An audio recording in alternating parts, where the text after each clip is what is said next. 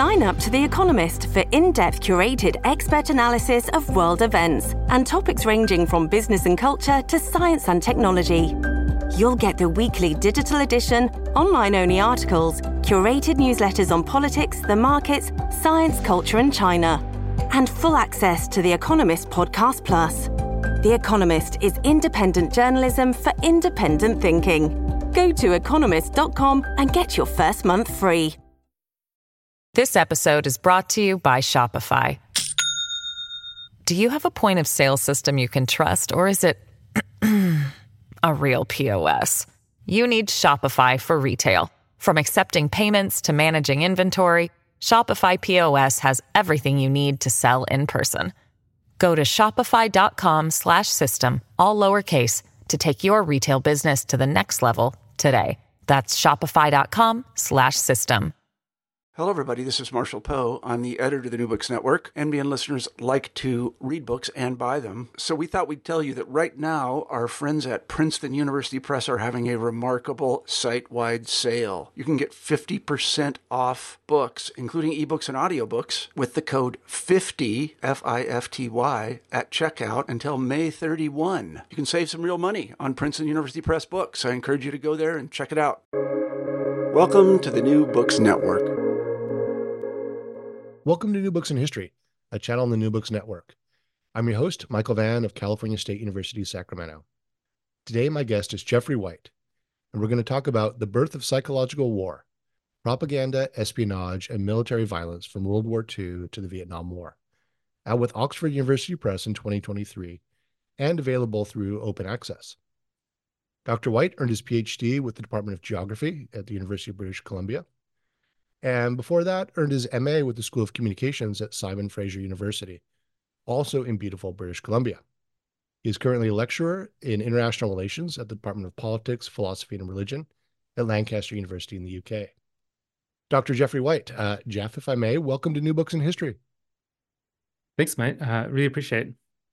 So, um, before we get into the book, uh, The Birth of Psychological War Propaganda, Espionage, and Military Violence from World War II to the mm-hmm. Vietnam War, would you please tell us a little bit about yourself uh, and how you came to be the scholar that you are, and what drew you to the the topic of psychological warfare? Yeah, I mean, I feel like I've had a bit of a, a circuitous route to where I am now. Um, I started um, in in my undergrad studying uh, philosophy, um, mostly continental philosophy at a sort of s- small liberal arts school um, in Halifax, Nova Scotia, sort of um, near to where I grew up. Um, it was a program really kind of designed around um, history of ideas.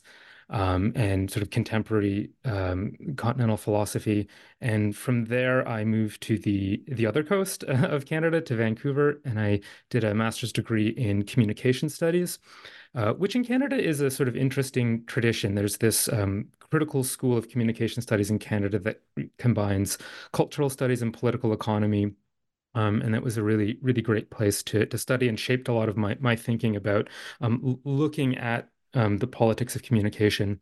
And then I moved for my PhD to the other side of the city. Um, I started a PhD program in the geography department uh, at the University of British Columbia. Uh, I studied with Derek Gregory there, who is doing a lot of writing on the global war on terror, uh, on the history of aerial bombardment. Um, and that's where I sort of learned to take a more geographical approach. Um, and it was really great environment. There was a lot of students and faculty there working um, in critical military studies. So it was just a, a, really terrific environment.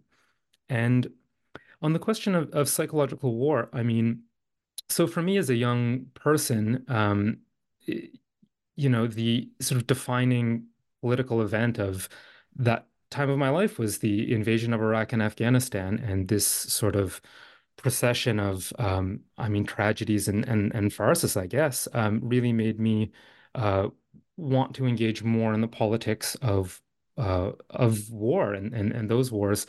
Um, and I think it's easy to forget now because a lot of this sort of discourse has fallen away, but there was so much enthusiasm at the time for this cultural turn um, in war towards counterinsurgency, this idea of um, winning hearts and minds uh, abroad. And that really captured my imagination, I think, this idea that there was a um, a type of knowledge or technique that could be used to um, manipulate people abroad and and sort of uh, you know uh, uh, make friends and influence people, right? And and and it's and the, the idea is psychological war. It's such a alluring kind of idea, right? It sounds kind of sinister, but a bit um, you know, but a bit intriguing as well.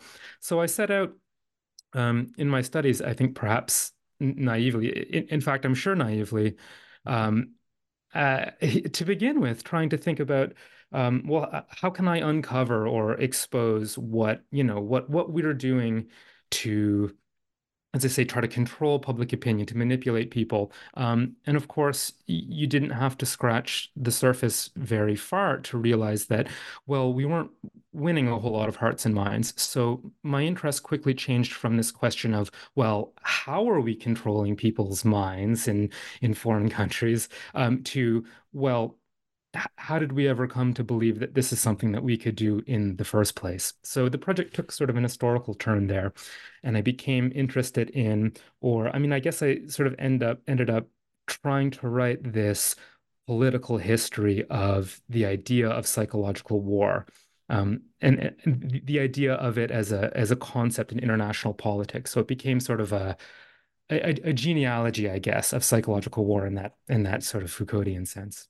Yeah, yeah, no, absolutely. That I think that genealogy uh, metaphor works uh, works well for it. And you, um, so you you start the book with uh, the great news, uh, somewhat uh, tongue in cheek, that uh, yeah. psychological warfare is back, kids. Um, you know, what, so what what is the conventional or official definition of psychological warfare or psyops, and and when was the first the term first coined and by whom? And you note that there is some debate within the the field on you know is this an ancient uh, mm. uh, technique or is this something that's newer? And you argue that there's there's a much newer birth point.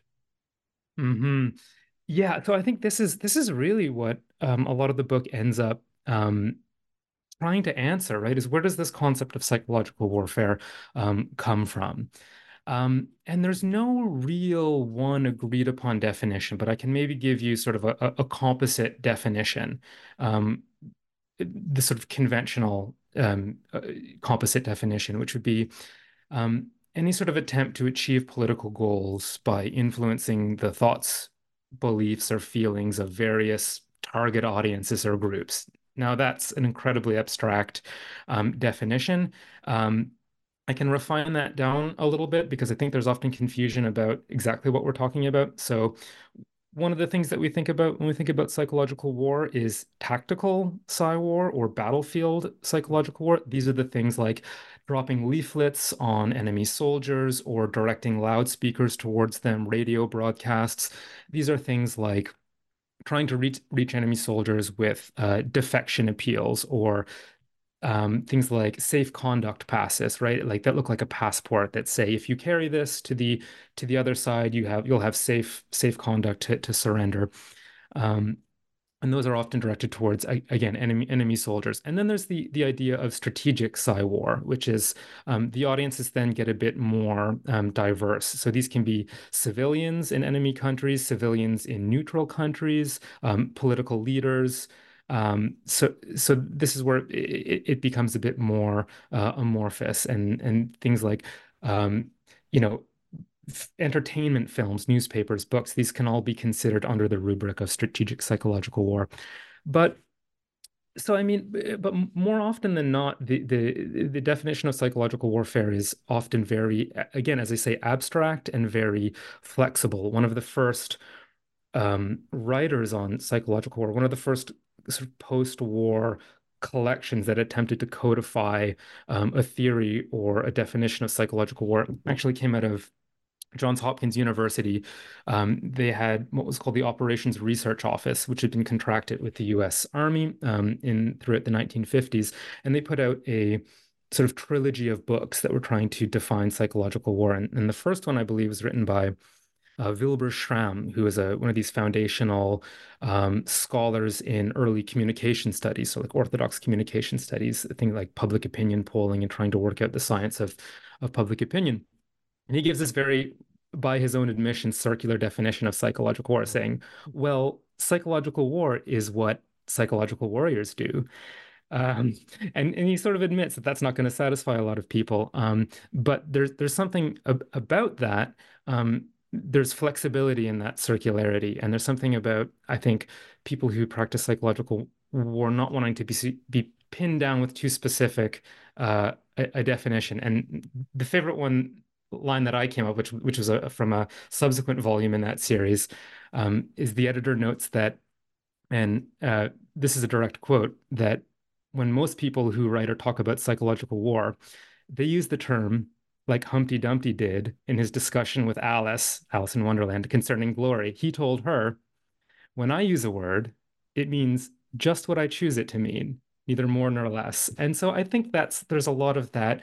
Um, again, purposeful flexibility um, in in in keeping the idea of psychological war really vague. Um, but but I'll say a bit. I think more than trying to nail down a specific definition of psy war, I think um, something that's really important is understanding the context in which it emerged, uh, and that was in the interwar years when the idea of propaganda propaganda was a bad word, mm-hmm. right? Um, so many people felt um, so deeply deceived by the sort of large scale propaganda campaigns that uh, occurred in essentially all of the belligerent countries and there had been this wave in, of, in the in the, in the uh, World War One the Great in, War in for, that's yeah. right yes yeah. um, and and there was a huge wave of publishing um, in the interwar years that were sort of debunking all of the excesses of the propaganda so propaganda became a, a, a really bad word so I think one of the reasons that we see psychological war is it's a claim that um, we're not just doing propaganda, or this is something more than propaganda as vulgar deception. There's something productive. There's something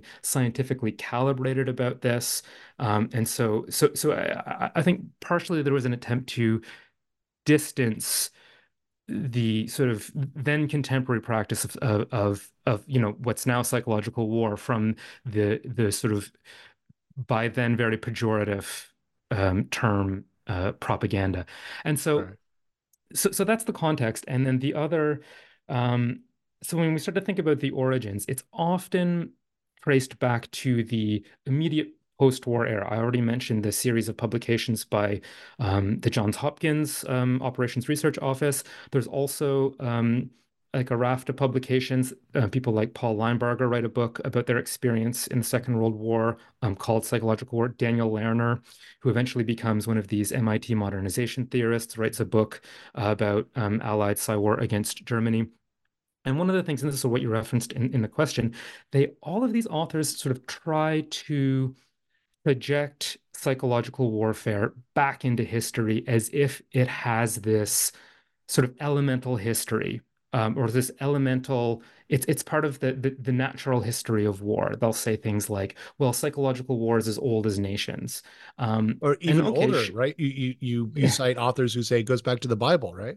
Yeah gideon's ruse in the old testament is the first is the first uh, um, instance of, of, psychological war. And so what what i think this idea of trying to date it back obscures is the very particular circumstances under which the idea of psychological war enters the American political lexicon, um, essentially in 1940, and and and no earlier, sort of come comes out of nowhere, more or less. So I, I spend a lot of time in the book and in that first chapter, especially thinking about those specific circumstances. Yeah. So is, is that your your revision to this conventional definition that it that it has this this birth moment in in 1940 and comes out of these unique circumstances and yeah yeah absolutely. I mean so this is the i i, I think for me this is uh, the thing maybe that i'm most most proud of in the book and it's the thing i didn't really expect to find when i started um, doing the research for it which is that um, there's this whole sort of drama um, to psychological warfare and to to its origins. It's this um, real kind of uh, spy thriller in a way, right? It's um, it's this sort of I, I, it's it's difficult to, to to to sum up, but I try to explain it as the the idea of psychological war is itself a kind of propaganda, or there's a there's a certain um, sort of suite of things that that psychological warfare claims about itself um, that I think we can we can analyze as itself a form of propaganda. So there's this sort of propaganda uh, about propaganda going on, and and one of the things uh, is this claim that it's um, it's really backed up by this um, sort of range of social scientific expertise right and i think that this is connected i, I call it at one point in in in the book it's a a, a social science fiction I, I, um, I, thought um, that was a delightful term i really enjoyed that the social science fiction yeah thank you i'm i'm happy i'm happy yeah i'm happy that that landed because i think it's really um yeah it's an interesting and, and this this connects back to that idea that um, propaganda is a really bad word at this time. So they're trying to find a way. So it's not just um, by by sort of purporting to to ground psychological war in social scientific expertise that can make it seem as if it's something more than just a, a vulgar deception right it, instead it's this sort of intricate technical achievement. It's about good governance. Um, you know, it's about it's about being a, a, a modern governing power. Um, so again, I think connected to this conventional definition is this idea that there's this suite of tools, techniques, theories, practices, forms of knowledge, especially social scientific knowledge, that can be used to create power over individuals and over populations, and especially in foreign countries. Um, and I think, of, of course, this isn't true, right? Of, of, if, if we think about this for a moment, um, we realize, uh, well, what would the world look like if the formulas for controlling public opinion were all kind of worked out, right? Um, think, things would look very different. Um, mind you, this is not to say that propaganda isn't real, that uh, mm. people people aren't influenced, of course. Um, it's just that I think that the, the power of propaganda is, and this is a really simple point that's really intuitive, I think, it's geographically circumscribed right? And as a propagandist, do you have access to forms of uh, networks of social capital? Do you have access to various forms of economic and cultural capital? Can you can you leverage those? Often in one's own country in the domestic context, that can be true. If you're a a, a magazine publisher who operates uh, socially between, say, Washington and New York, well, you have access to a credulous um, and sort of trusted readership, and so you, there is a lever of power there. Um, but what happens, of course, in in foreign countries, even countries uh, who you're at war with, uh, you don't have those sort of levers of power, right? Um, so I think one of the claims, this is why I, I call it sort of a, a, social science fiction, is there's an implicit sense in the idea of psychological war that whatever whatever body of knowledge animates its power is something that can sort of overcome the friction of distance. Um, and I and I don't think that's true. Um, and I think there's, there's sort of a funny vignette in uh, that I include among some of the early social scientists who were gathering together to try to figure out what they could do to contribute to the psychological war. And so there was this group called the Society for the Psychological Study of Social Issues. And one of its psychologists, Leonard Doob, um, he, he, says, and th this is a direct quote, I, I really love this. He said, it was felt that the SPSSI could render a public service at a time of crisis. Nothing was said concerning how war and war propaganda could be analyzed. It was simply and enthusiastically believed that psychologists were capable of doing this. So I love the takeaway there is that, like, well, well, we don't know what we can do, but we're certainly have to do it.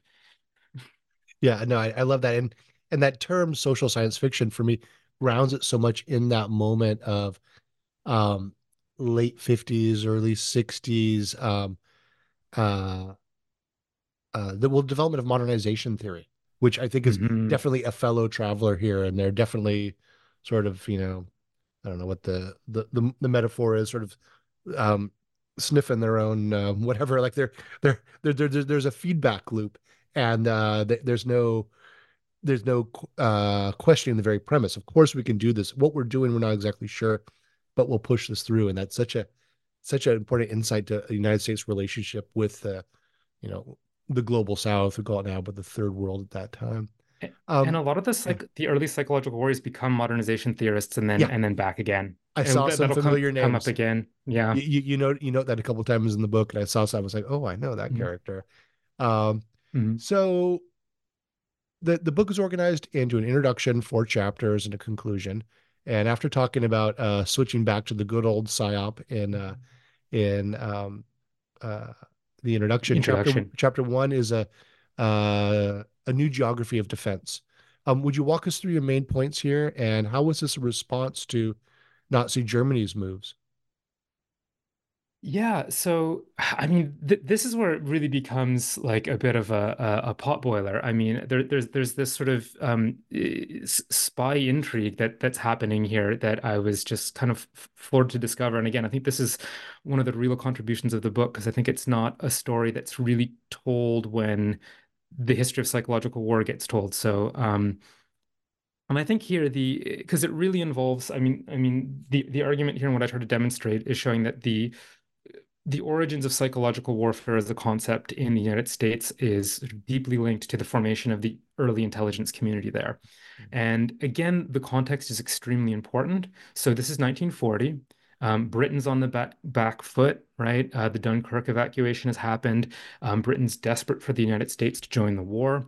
Um, FDR would really wants to to get the United States involved. Um, his main problem is that American public opinion is uh, staunchly against intervention, uh, which is not to say that Americans um, uh, want Germany to win the war. They don't. Overwhelmingly, Americans want Britain to win. They just don't want to get involved in it, right? And this is the classic. I think the, the dynamics of interventionism versus isolationism is well understood in this in this era, um, but it's very important for um, how psychological war as a concept arrives on the scene. So, so one of the things that um, FDR does is he empowers um, William Donovan to create one of the United States' first intelligence agencies. Now, Donovan is a Wall Street lawyer. He's a veteran of the First World War. Um, he's extremely well connected socially, um, and he's and he, he goes on to become this figure who's who's regarded as the sort of grandfather of the CIA. Right, Wild Bill Donovan is the is is the nickname. Right, um, and so he. Um, FDR makes him the what's called the coordinator of information, or he's the the the coordinate the office creates the office of the coordinator of information, which is sort of a mouthful, but the, the COI, the coordinator of information. And this is the predecessor to um, what becomes the Office of Strategic Services, the OSS, which then goes on to sort of become the, the, the CIA. So that's the sort of genealogy here. And so so Donovan immediately starts collaborating with his British counterpart, uh, who's a Canadian industrialist named William Stephenson. Um, and there's been books written about him as well. His, his uh, spy code name is Intrepid, right? This is the, the spy called Intrepid. Um, and William Stephenson is heading a, um, a branch of uh, British um, intelligence called the British Security Coordination, BSC. And it's running its um, program out of 30 Rockefeller Plaza in New York. So, you know, that if you've seen the show 30 Rock or or where um, Saturday Night Live is recorded. Um, and or the Christmas running... tree, the annual Christmas tree. that, we are, we are right, recording yeah. in December. that's correct. Yeah. And so it's, yeah, such a storied building. Um, and so they're they're operating out of uh, undercover of a, a, of a passport office, and and so William Donovan and William Stephenson, the two Williams, um, sort of team up. Um, and one of the things that they do is to try to advertise or publicize um, the danger of this new kind of warfare. Um, and this is psychological war, because for them, really, public opinion, American public opinion is the battleground, right? They really want to convince Americans um, to um, to intervene and to join the war. And one of the ways that they do this is try to say, well, listen, you might want to stay out of the war. You may want to be an isolationist, but you can't do that because the psychological war is already here. We're we're already under attack and we're already losing because um, we're being convinced to stay out of the war. And so a lot of the the, the chapter really deals with the, the details. I mean, I think the key figure here is a journalist named Edmond Taylor, um, re really fascinating individual. He was uh, working for the Chicago Tribune as uh, a correspondent in Paris. And he he witnesses firsthand the uh, Nazi invasion of Paris, and he so he flees. He manages to get out of the country, and he sort of very quickly he rushes the publication of a sort of dramatized version of his own and his wife's um, uh, journals and diaries at the time. And this book is published under the, the title The Strategy of Terror. Uh, and it purports to reveal the secrets of Germany's psychological war uh, in Europe. Now, when you read this book, it's very light on specifics, actually. You keep kind of waiting for um, the black box to get opened up, and uh, it doesn't really happen. But I mean, it does talk about the sort of terrifying nature of the Blitzkrieg and what it's like to, um, you know, uh, have an army approaching. But there's something that's really interesting as well about this claim that he keeps making, which is that, you know, the European countries didn't they weren't defeated militarily. They were they were beaten psychologically. It was their psychological revol- uh, resolve that failed them.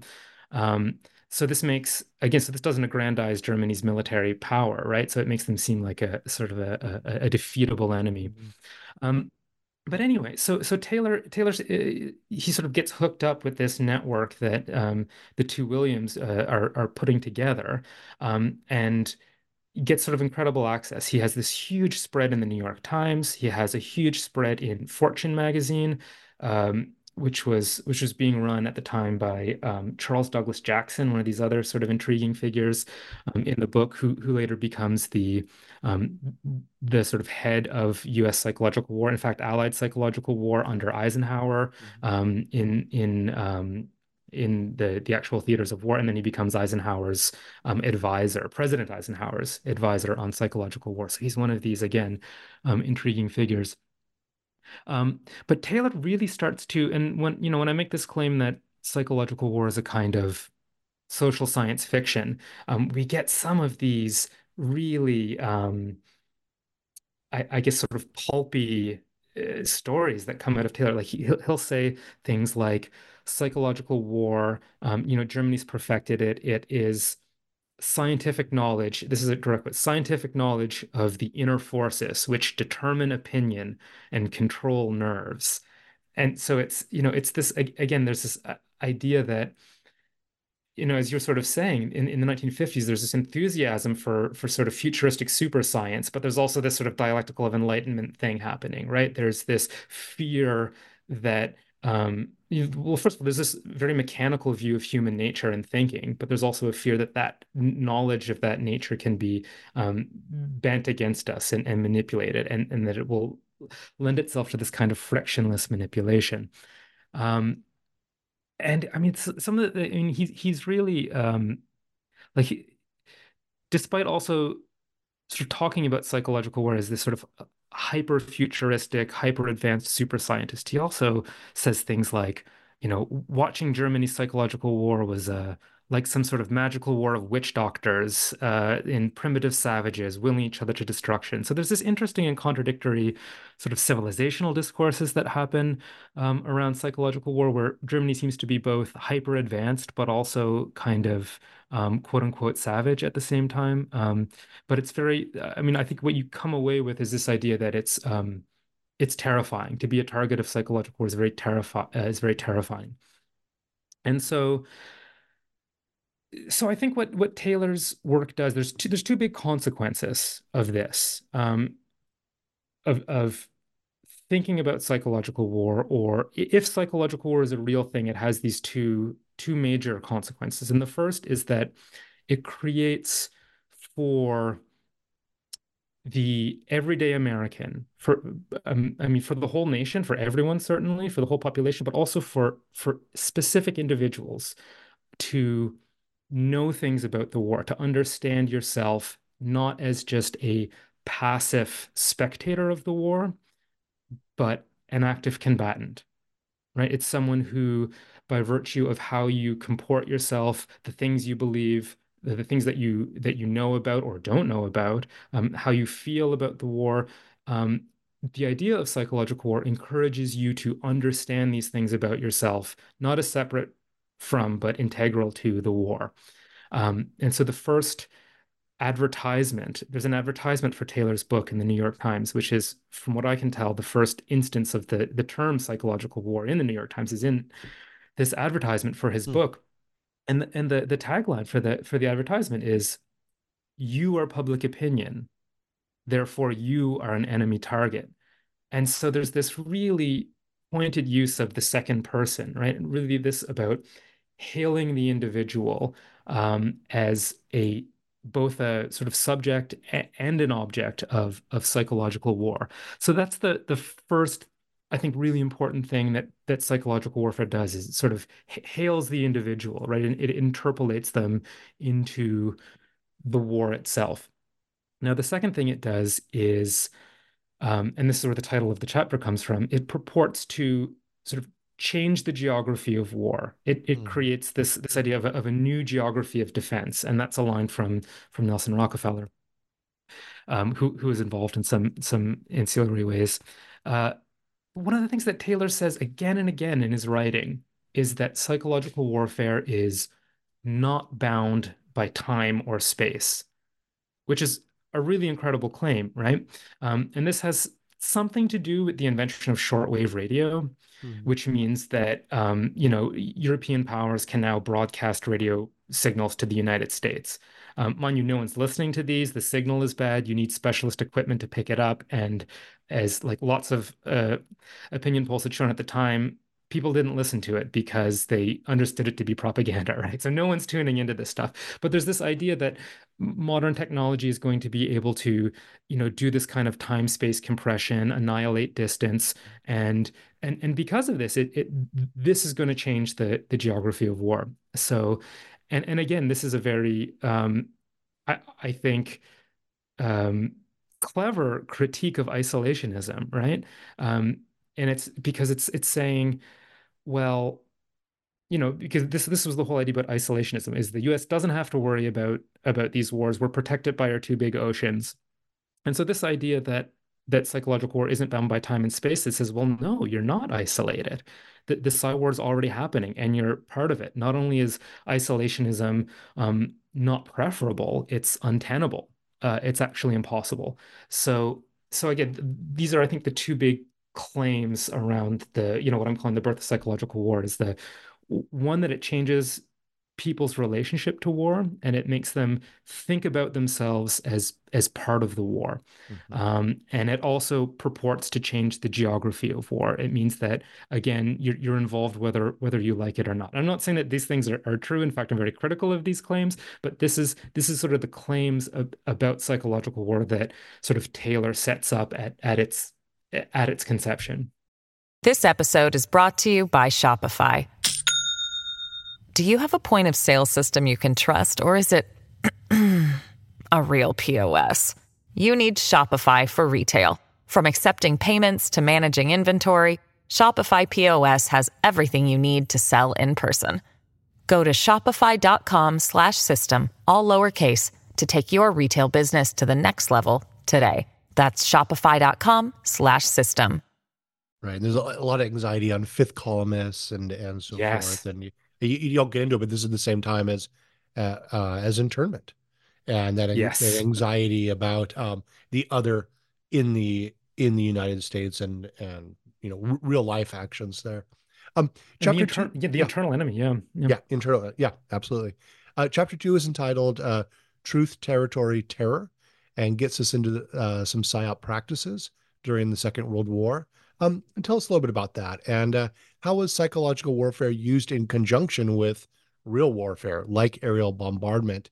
And there's a, there's an argument, you know, that um, psychological warfare is actually supposed to save lives when used in conjunction with mass violence. Hmm. So yeah, I mean the the sort of progression of this chapter from truth to territory to terror is um, sort of my accounting of you know the the progression of psychological warfare from this what I just described is this um, sort of terrifying specter coming from abroad to something that we um, are going to practice. As I say, we uh, the United States is going to uh, practice itself, right? Um, and there's there's some sort of and, and there's some there's there's an irony here right? Because they just set it up as this terrifying thing and it's like well okay now we're gonna start doing it ourselves. Um, and so this of course leads to you know there's there's tension here right? And so there's some hand wringing about like well how are we how are we going to do this um, responsibly or in a way that doesn't sound terrifying like we just described. And so one of the ways that this is done is um, psychological war is split up into um, there's this idea that there's white white propaganda or white Psy war and black Psy war. Mm-hmm. Uh, and so the um, when when the war when the United States um, gets involved in the war in 1942, um, Donovan's Office of the Coordinator of Information becomes the Office of Strategic Services. That's formalized, much expanded, and they're responsible for the covert or, or um, so-called black propaganda. But then there's another organization called the Office of War Information, or the OWI, that's responsible for the the overt or so-called white propaganda, the things that are attributable um, to the United States. Mm-hmm. And so this is where we start to see the idea that the United States can differentiate itself from the vulgarity of World War I propaganda or the terror of German psychological warfare through a so-called strategy of truth. So there's this idea, and this this sort of becomes a, a key phrase for U.S. psychological war all through the Cold War is this idea that the, the truth can fight for us. The truth, the truth is our weapon. Um, and again, there, there's this implicit claim here that, you know, in the right hands, psychological war can can be m- more than just deceptive. It can be productive, right? It can help build morale, for example. Um, and I don't, I, I haven't spoken about it much, but this is one of the, this idea of morale is sort of one of the the twin morale and psychological war. These sort of twin concepts that grow up um, uh, side by side, right? Psy is able to attack morale. Morale is able to defend against psychological war.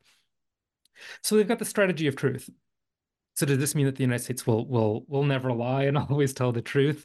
Um, well, well, no, they have the OSS for that. Um, but what it what it really means is that um, the U.S. is going to try to conduct its propaganda in a way that doesn't seem like overt propaganda, right? They're going to um, use they're going to sort of adopt the tones of objective, neutral, more or less liberal political discourse to do things like highlight favorable news and downplay negative news.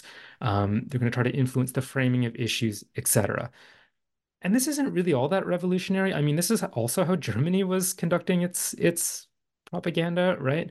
Um, because again, at the time, there was so much fear that any kind of propaganda that smelled too much like propaganda was instantly going to turn people off, right? So so so there was very much an idea that that propaganda needed to appear, at least in, in its tone, ob objective and neutral.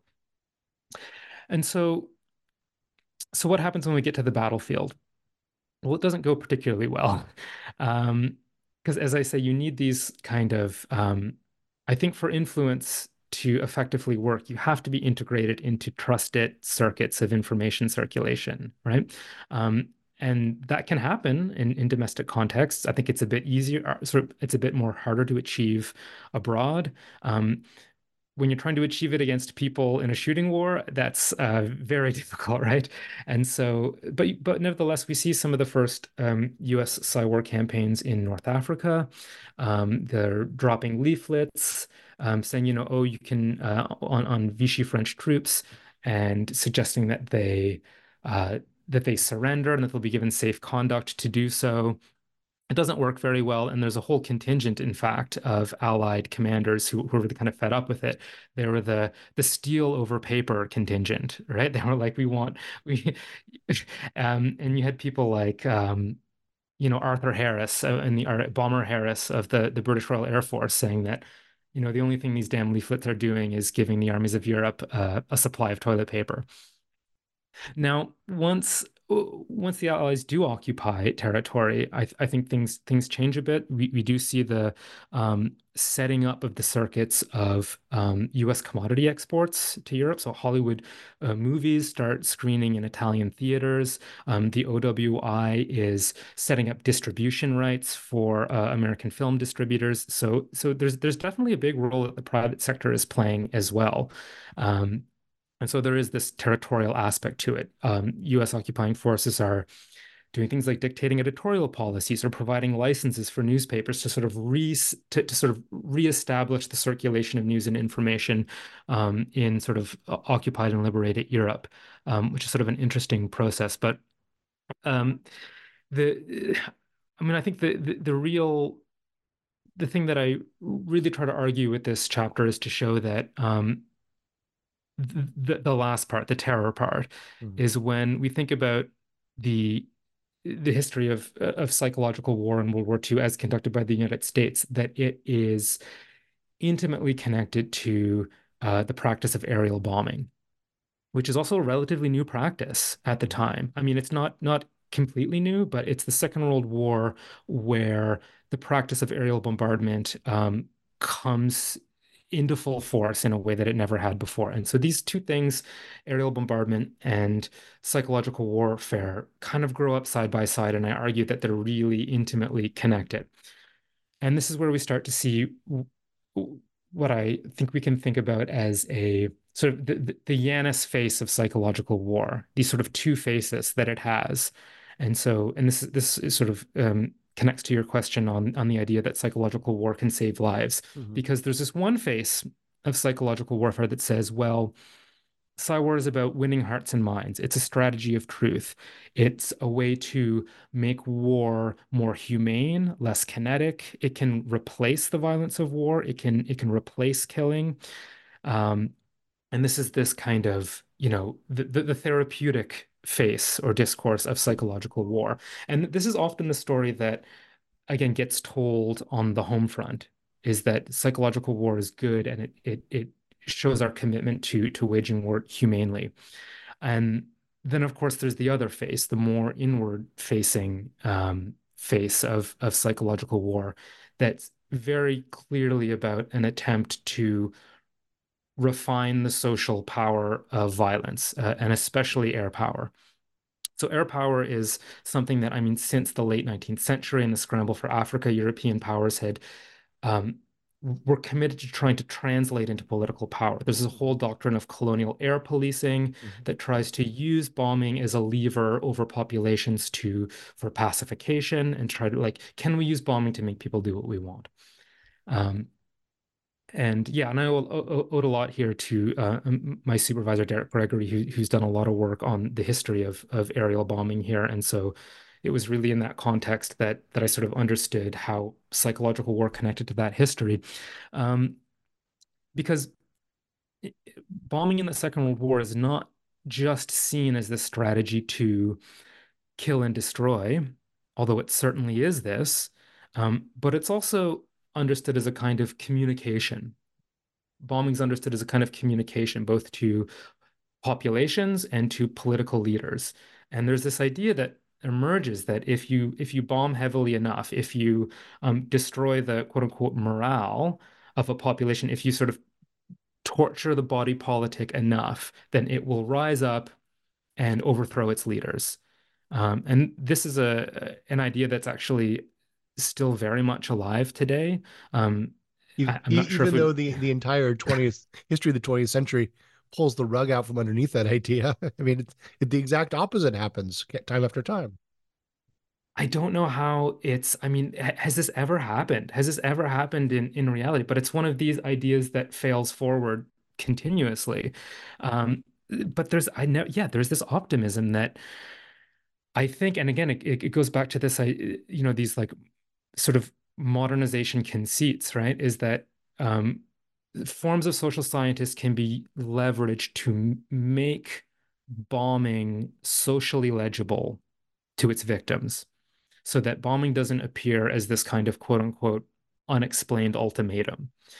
Um, so we see the integration of psychological war operations into bombing raids and campaigns, and th- there's this sort of cycle where um, a leaflet bomb will be dropped, and so it'll say, um, uh, you know, surrender, surrender now. Please, we're, we're targeting this city. Um, evacuate this city. Um, bombs are going to be dropped. Like, uh, surrender now, and then the bombing will happen, and then more leaflets will be dropped. Um, that are say, okay, ready to surrender. And so, sometimes the the tone of these these leaflets was was quite quite cruel and mocking. Um, so there's a sense in which psychological war was seen, and this is, you know, its other face as a way to refine the terror of of violence in, in war and and to make to make violence socially and politically productive.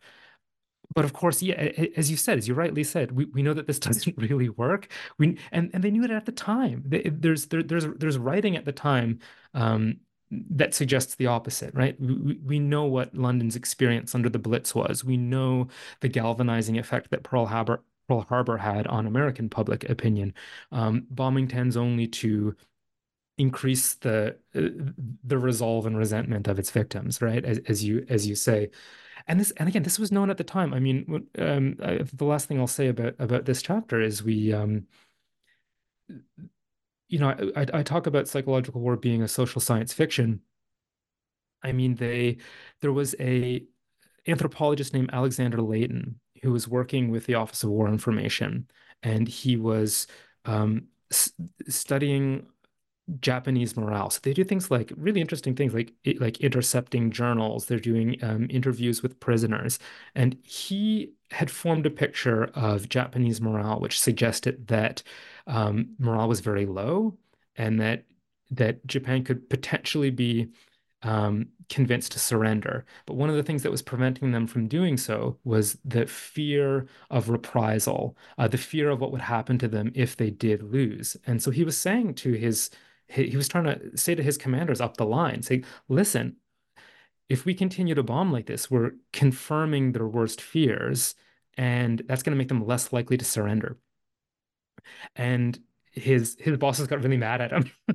they, they said, no, that's not what we want to hear. Um, what we want to hear is that Japanese morale is invincible, which was itself part of Japan's own propaganda to get Americans to believe that, right? Uh, and that and that bombing is the only way to weaken that invincible morale. Um, so he, you know, he he he concludes he, he wrote a retrospective on his experience after the war, and and he says, I think this line that's quite incredible. He says that you know, the military uses social science the same way that a drunk uses a lamppost, which is for support rather than illumination. Yeah, that's fantastic. yeah, well. Uh, so, chapter three, uh, Covert Crusade, we get into the Cold War. Um, how does PSYOPs evolve in the American campaign or crusade against communism? Yeah, so the I mean the, the big thing that happens for psychological warfare is that in 1953 the United States Information Agency uh, is created. Now this is the outgrowth if the um, you know if if the CIA grew out of what was the OSS, um, the United States Information Agency grows out of what was the Office of War Information. Um, and there's an irony here because um, the USIA was supposed to signal the the end of psychological war, the death of psychological war. Um, of course, not in practice, uh, but uh, uh, of course the the term had taken on somewhat of a sinister connotation, right? It's sort of, and again, it sounds scary.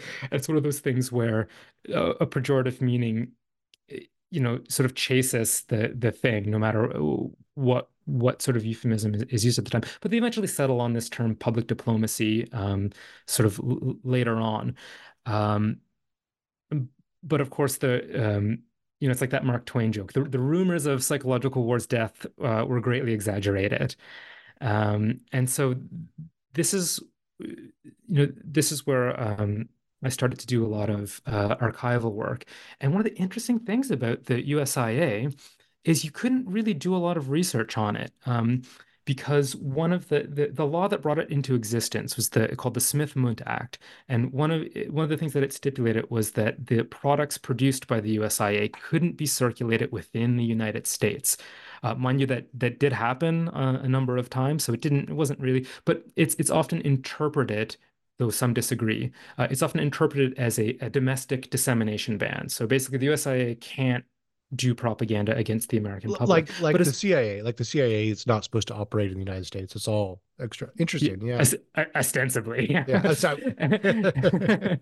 and so, but as a result, you couldn't um the, the, the files of the USIA were were closed until the early 2000s. And so when I went to the National Archives in Maryland, um, I was I was able to to to get into the USIA files because they they'd only recently been made available. So that was a, a, a real a real boon.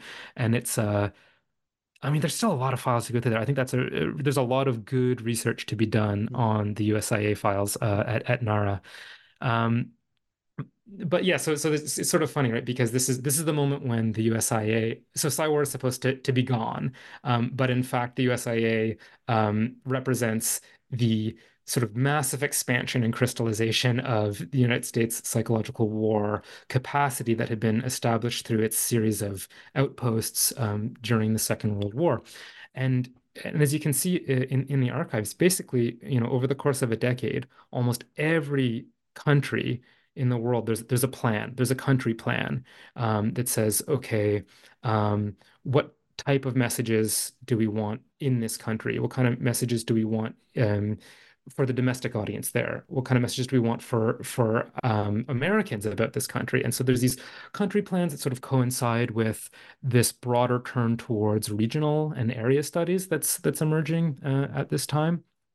And so that's the sort of broader context of psychological war. But but the chapter, yeah, it, it focuses actually not on the USIA, but on this campaign that the that the CIA runs, which by their by their own accounting was what they call one of the, the, the longest running and most successful of its of its covert operations in the campaign, and that was of course to um, secretly run Radio Free Europe. Um, now, Radio Free Europe is more of a, a, kind of a household name, but I think it's really easy to forget that during its first 15 years, um, it was, again, covertly run um, by the CIA. Um, and it was sort of masquerading as this civil society organization that was hmm. led and funded by concerned citizens and grassroots funding. So the, the specific front group was called the National Committee for a Free Europe. And uh, that committee ran a campaign called the Crusade for Freedom. And the Crusade for Freedom um, was uh, was part fundraiser, part advocacy um, network that uh, solicited funds for Radio Free Europe, which would then in turn broadcast um, sort of pro-Western, pro-capitalist, pro-liberalism messages um, sometimes to Europe, but mostly to um, the Warsaw Pact countries in in Eastern Europe. Um, and yeah, it's. Uh, but my argument here is that um, as much as this campaign was about um, reaching the sort of communist countries in Europe, it was also about um, targeting Americans and sort of um, bringing Americans on board um, for the ideological Cold War. And so I'll, I'll, just give sort of one example from the chapter, which I, I really love, which is this idea of the truth dollar. Yeah. So one of the things the Crusade did was um, because there was this idea that Radio Free Europe was completely like uh, supported by Americans who were um, who, who wanted to uh, sort of themselves become psychological warriors, right? It was this idea that by funding Radio Free Europe, by by sending in a truth dollar, that you could fund the psychological war that that was being waged uh, against communism. And again, it, it, it's that theme of um, transforming the sort of ordinary civilian from a passive spectator to an active participant in in war, right?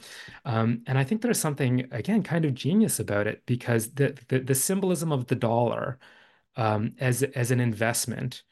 I mean, it's it's you know. Uh, it's a very low amount of money so but it's but the, the symbolic investment the sort of the spiritual investment of the individual in the you know the so-called fight against communism i think is really smart because it does this thing to conflate market exchange with political freedom. Mm-hmm. And it, it, it, positions the US dollar as the sort of unit of political agency, right? Uh, quite, um, yeah, yeah. So, so it's interesting. And they, but the sort of punchline here is that for every dollar that the Crusade for Freedom raised, every, for every truth dollar they successfully solicited, they actually lost money. I can't remember, but something like it cost them a dollar fifty to to to raise the dollar because of the uh, administrative costs and, and things like that. So they they were losing money, but of course, Radio Free Europe was fully fully funded. Um, but but but, but also, as, as you just noted, there's that effect of enrolling the average American into being a Cold Warrior, into being an anti-communist crusader. So actually losing money on that, it's not losing money. That's that's investment. You're getting a return on investment by making the average American a part of this campaign, right? Absolutely. And and I mean, I think that that idea of like invest like yeah, the, these sort of symbolic gestures that in, invest the individual is really interesting. I mean, the, the other the other sort of example from this chapter is this the idea of the uh, it was called the Freedom Bell. They made a sort of a copy mm-hmm. of the Liberty Bell and toured it around the the the, the United States. And I'll I can't go all the way down the rabbit hole on this because there's but it's uh as part of this tour, they um, encouraged people to sign what was called a freedom scroll and the freedom scroll was saying like i i recommit myself to the principles of freedom or something like that right and it has this very sort of catechistic confessional kind of it's about this and you know and i i draw a lot on foucault here because it's like all of these sort of first person statements about yourself it's these you you're, you're, encouraged to produce a discourse about yourself. And there's the idea that by by writing it down by saying it out loud you again you invest yourself in the statements that you make about yourself.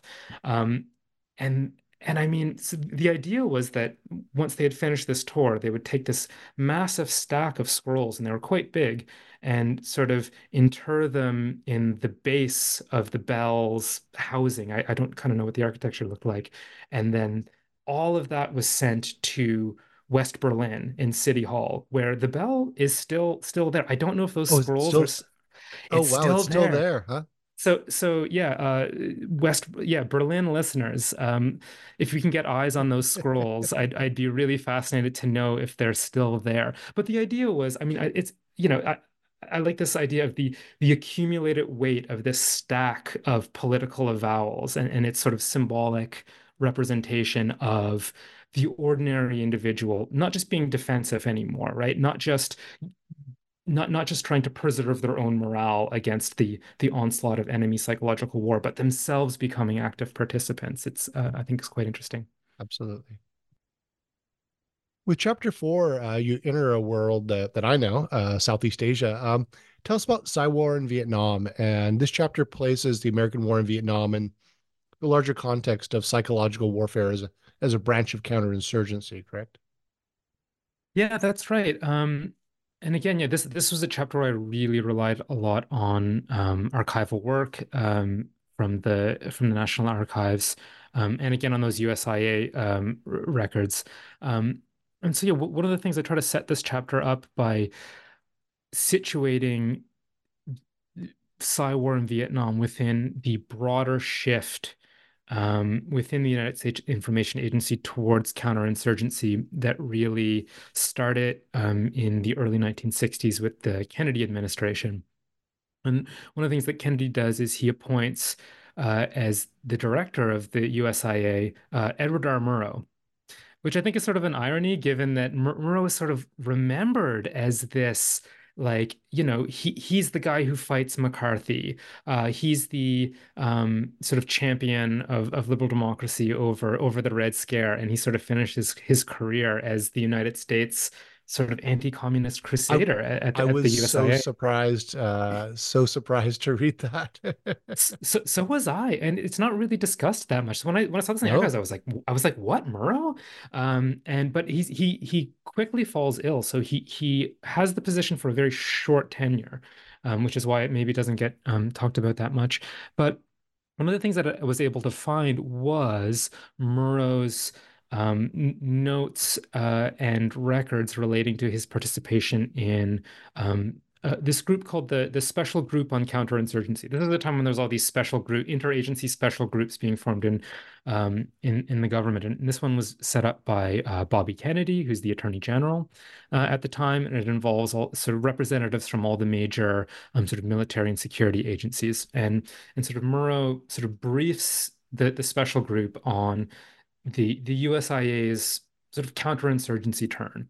Um, and he says, you know, all of those things that we used to talk about at the USIA, this idea about advertising the US or making friends or the strategy of truth, that's not what we're doing now. So what the USIA is going to be doing is we're we're out here to support friendly governments. And one of the examples he gives is the uh, Cyrille Adoula regime in, in the Congo. He says, we're setting up the infrastructure to support that government um, with communication, with, with plant, with expertise, um, with materials um, to, to help um, create a communication environment that can produce internal security, that can hedge against, um, you know, uh, communist revolutions and things like that. And so th this is the wider context of of the USIA's counterinsurgency turn and its interest in in so-called counterinsurgency countries, of which Vietnam is one. Um, and this is uh, there's a heavy interest in in Latin America and in Southeast Asia. So so so this is the context. And so what does US Psy-war do? Well, they're um, trying to support uh, at first, well, the, the Diem government and then um, its many successors. And this is about providing, again, logistical support, infrastructure for communication. Um, it's also about producing uh, content, so magazines, radio programs, um, news stories, entertainment, operas, th things, things like that. Um, and so there's this hope that producing content and, and setting up the um, infrastructure and the conditions to produce information circulation in Vietnam uh, will create this sort of lever of power. And, and I use like Foucault's idea of governmentality or, or biopolitics to think about um, this type of power created by circulation, um, encouraging conditions for life and and, and the growth of life. Um, and and so this is where that connection again to modernization theory comes in right? There's this hope that in setting up the conditions for modern communication as they see it anyway um, that they can create um, so-called modern individuals and that these modern individuals will be um, malleable in a way uh, as they as they become modern subjects and and take leave of uh, sort of traditional life. And so again, we see here pop up, you know, one of those first books on psychological wars written by Daniel Lerner.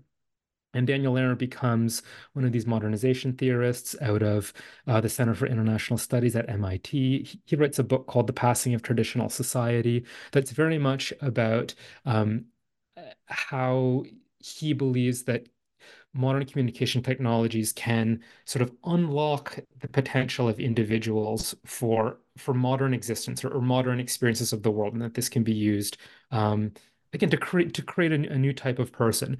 And this sort of, uh, I mean, I, I, guess hubris we see um, very much within the types of Psy-War organizations that are established uh, in Vietnam. So the most influential one being uh, the Joint United States Public Affairs Office, that's JUSPAO, and that's established in 1965, um, now under the Johnson presidency. And its first director is this guy, Barry Zorthian, who's sort of a legend in US public diplomacy. And I mean, he, he, he makes some pretty incredible statements that I think re reflect this kind of belief in their ability to um, enact modernization not only on on on the country but sort of its people at, at a sort of spiritual level. He'll say things like, and this is a direct quote, we can rebuild these people. We can turn them into an asset for their country. Right. We can so there's this idea that people can sort of be de de and reconstructed, right? And that that that psychological de radicalized right? Well, yeah, and and yeah, they can be de-radicalized or they can be pacified. And so he'll say things like, "We can we can be more more effective than the military. We can remove combatants from the battlefield." Um, of of course, um, well, does this happen? Well, that's another question. Um, but again, it, it ties into the to the to the broader strategy that we see um, in in the war as well. Or this idea of you know that they can create not only a, a, modern country but modern individual. They can create uh, this idea of new life, right? Because that's what the the whole theme around the the strategic Hamlet program. They're often called new life Hamlets, as these sort of microcosms where a, a new way of living could be created. And um, psychological horror is a big part of that that vision for creating a modern uh, experience. Um, again, I, I, do think that this is uh, quite hubristic, right? And some of the, but but none, nonetheless, some of the efforts that were undertaken are quite um, remarkable. There was an effort to construct a national television network, uh, so a single unified TV network that would cover the entire country, um, and so the, the uh, I think the army brings in um, NBC's international division, and so they contract. So again, we see lots of private private sector actors um, sort of coming in, and so the the the the goal is to produce an, a national television audience um, over which they can have influence and through which they can help shape the contours of uh, a, an emergent nationalism that will be that will be friendly, right? Um, and there's this there's this sort of belief that um, through exposure to to these sort of technological marvels or the marvels of modern communication that again people will um, sort of be, be dazzled by the experience and it will make them want to integrate themselves into um, quote unquote modern modern life uh, yeah I mean, which D- d- dare I yeah. dare I venture this with a, a Canadian yeah. with a background in communications, but maybe the medium is the message, right? yeah, it's, it's, it's the well, it's the Marshall McLuhan cliche. I mean, it's communicating uh, via television, putting televisions. What are there? I think some of them are like run by generators in villages where people could gather together and and and watch this modern marvel.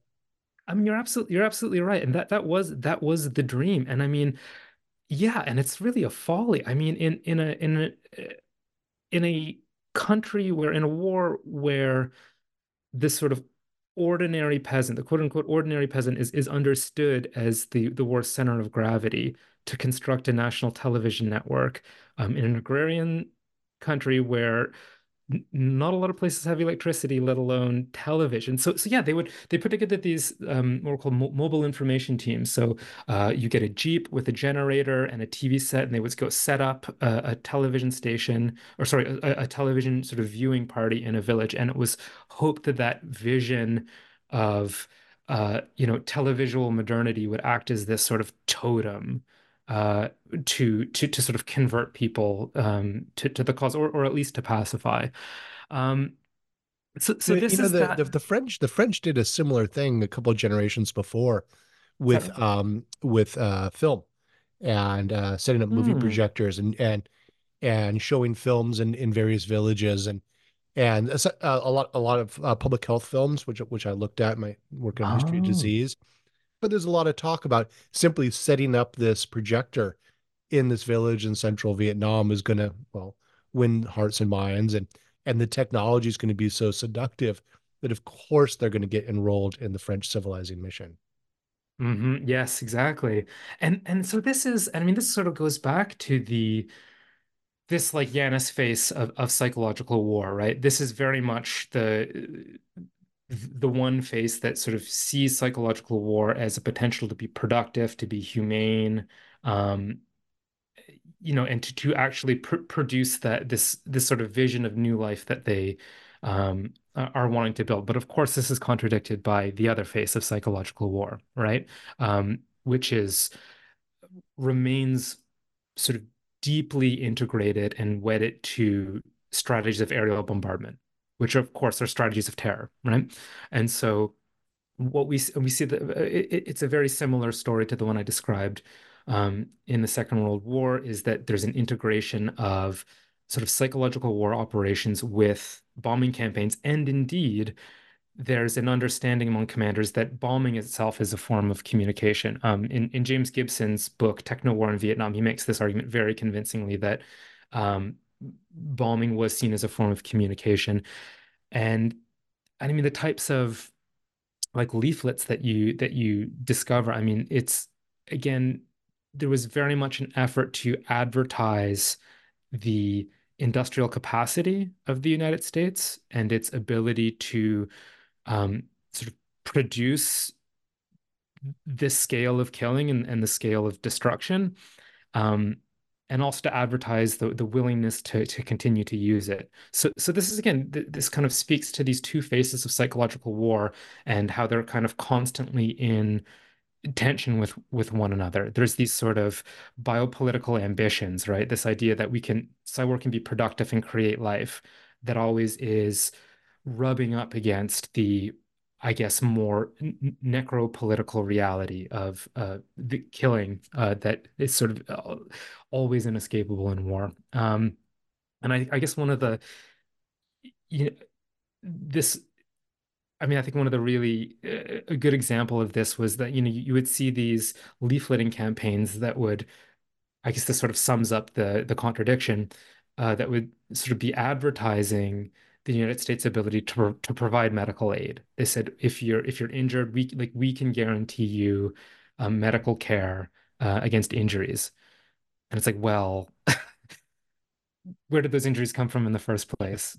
Right? I mean these are so so these are these are injuries pursuant to to sort of you know the, the massive bombardment that that occurred um, in vietnam. So this is again the the, the contradictions um, and I, I think that's really what i tried to show it the book is that this idea of psychological war isn't as as neat as it might seem it's in fact full of these contradictions and, and we should be careful not to take at face value the claims that psychological war tends to make about itself. Yeah, absolutely. So what were what were some of the more surprising or amusing things you encountered in your research? I mean, my favorite sort of history shenanigans was uh, as you talked about around the uh, Radio Free Europe and the and the you know the the secret funding and, and convincing the American public that it was civil society. Um, yeah, I found that so fascinating. What were some of the others that popped out at you? Well, I mean, I guess for for surprising, um, I, I really didn't expect the project to be as historiog historiographical uh, as it as it was. Um, I, I really didn't expect to tell a different story about the historical origins of psychological war than than are often told. So so that was sort of surprising for me. Um, yeah, amusing. It's I, I think there, there's there's something about sometimes I dread I dread you know some people ask, "Oh, what do you research?" and I'll say, oh, "Psychological war," and and someone will inevitably say to me, "Ah, yes." But have you read Sun Tzu's The Art of War?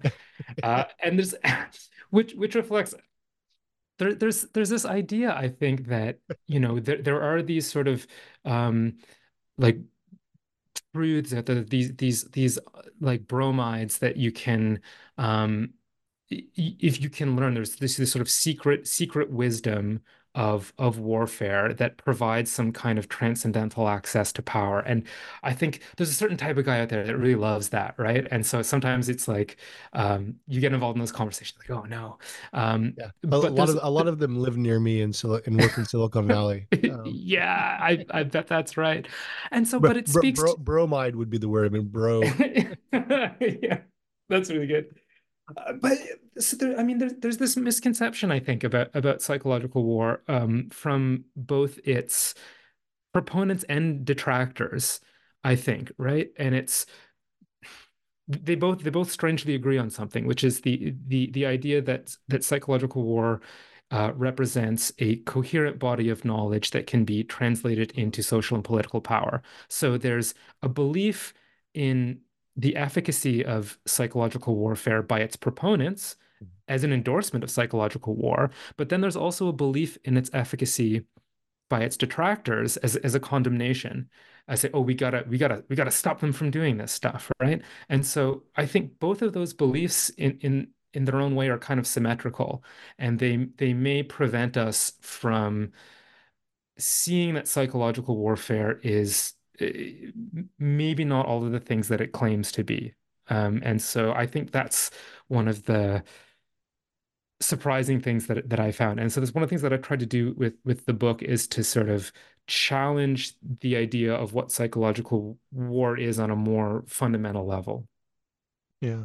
Um, any thoughts on the future of psychological warfare? I mean, in the conclusion, you you reference uh, Russian mis- misinformation campaigns in 2016 and, and Brexit yeah. and so forth. Um, any thoughts on where we're at or, or what, the, what the future is? I mean, I don't, I don't love to speculate, but I mean, if I, I do, I mean, I, I think that what we'll likely see when we when we hear about psychological war in, in sort of popular political discussions is that it will become more and more conflated with um, legitimate forms of domestic political dissent and and protest and and, and dissidence. Um, and we saw this in I, in fact uh, I have an article out about this that's also in open access. Um, we we saw this a lot in 2020 um, with the Black Lives Matter movement, especially with the George Floyd protests, there was a sizable contingent uh, of uh, voices in the American press that were trying to claim that Russian psychological warfare had had quote unquote tricked Americans and Black Americans into protesting George Floyd's murder. And I think that's um, incredibly concerning and i think it's i think it's cynical and and mm. uh, but also very dangerous right i mean i think there's like i mean the idea that outrage against like you know th- the murder of a man caught on film is not a legitimate form of political grievance but something that is fomented by uh, a foreign power is I mean, there's something extremely exculpatory about that, right? It's like, oh, the problem can't be with our with our society. It's it's about outside agitators or it's outside influence. And so I, I, I think we're likely to see those kind of that that kind of rhetoric continue to circle ar around the idea of psychological war and and what it's capable of doing. Right, and and obviously the 2016 uh, presidential campaign in the United States comes to mind, and yeah. if you, if you blame it on the Russians, then you, you don't have to address uh, Clinton not going to Michigan or or or maybe maybe that Trump had a message that a number of Americans wanted to hear. Um, you can just it's it, you, you again exculpatory. You you don't take yeah. responsibility for for our own shortcomings, right? Exactly. Yeah, yeah. Um, you've been really generous with your time, and I've, I've really enjoyed this conversation. And I, but I've got two questions before I let you go. These are the the standard uh, new books debriefing questions. Um, mm-hmm. First, uh, can you suggest two books for our audience? Yeah, I mean, so I'll, i guess I'll say if you are interested m- more in in psychological war, uh, there's a really great book by Christopher Simpson called "The Science of Coercion," that is a very um, sort of tightly focused study of um, early communication studies in the 1950s, especially around the uh, the journal Public Opinion Quarterly, mm-hmm. where a lot of that these early ideas uh, about psychological war and the power of propaganda get kind of worked out, and he does a really excellent de- deconstruction of that of that literature. And so I think that's the sort of if further reading in psychological war.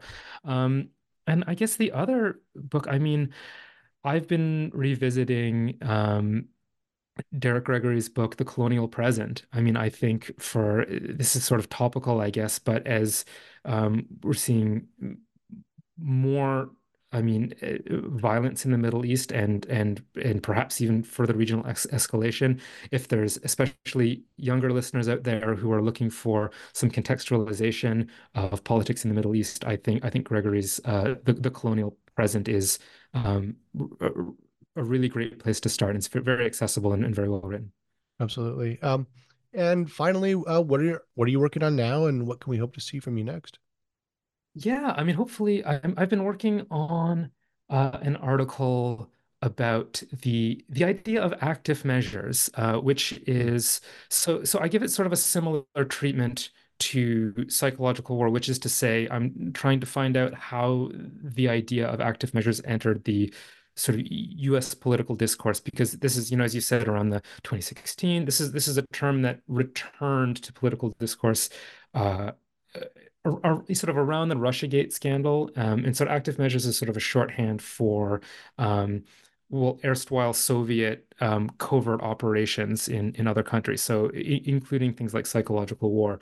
So I sort of uh, set about trying to find out when when and where that that word entered American um, the American lexicon, and it turns out it it emerged in in the 1980s and sort of the first term of the the Reagan presidency, the so-called Second Cold War and the post-detente era, um, and it was very much uh, a concerted response by the Reagan administration to paint the anti-war movement, the U.S. anti-war movement, especially the the anti-nuclear war, uh, the anti-proliferation uh, or the the nuclear freeze movement, as something that was infiltrated by and fomented by uh, Soviet intelligence. And so I kind of trace, and this is another concept that just doesn't really exist in um, in in American political discourse before the 1980s, and it's sort of a reconstruction of how that term uh, came to exist. And so that should be out soon. And then the other thing I'm working on is uh, sort of a, a critique of this idea of hybrid warfare because this is another term we've been seeing a lot of in the in the past decade or so. Um, and the sort of main claim that the idea of hybrid war tends to make is that this division between war and peace is is blurring or it's it, it's breaking down um, and that's the hybrid part. And so i think one of the interesting things that this does is suggest or implies that there's a bygone time in which the line between war and peace was well established and um, sort of uh, well observed. And i mean that's just not true. And so I, so my so the argument that I'm moving towards there is this idea that hybrid warfare as an idea is based more in nostalgia and rea- than in reality. And so I try to tr trace some of those uh, civil military. So that's sort of a, a, conceptual piece for me in the way I don't usually write. But yeah, that's what I'm that's what I'm working on. Well, fascinating. I look I look forward to seeing those. So, um, Jeffrey Whyte, uh, thank you so much for chatting with me today. Thanks, Mike. It's been a, a real pleasure. Yeah, this has been a conversation with Jeffrey Whyte of Lancaster University about the birth of psychological war, propaganda, espionage, and military violence from World War II to the Vietnam War, out with Oxford University Press in 2023. And it's available via open access. I'm Michael Vann of Sacramento State University. This has been an episode of New Books in History, a channel on the New Books Network. Thank you for listening.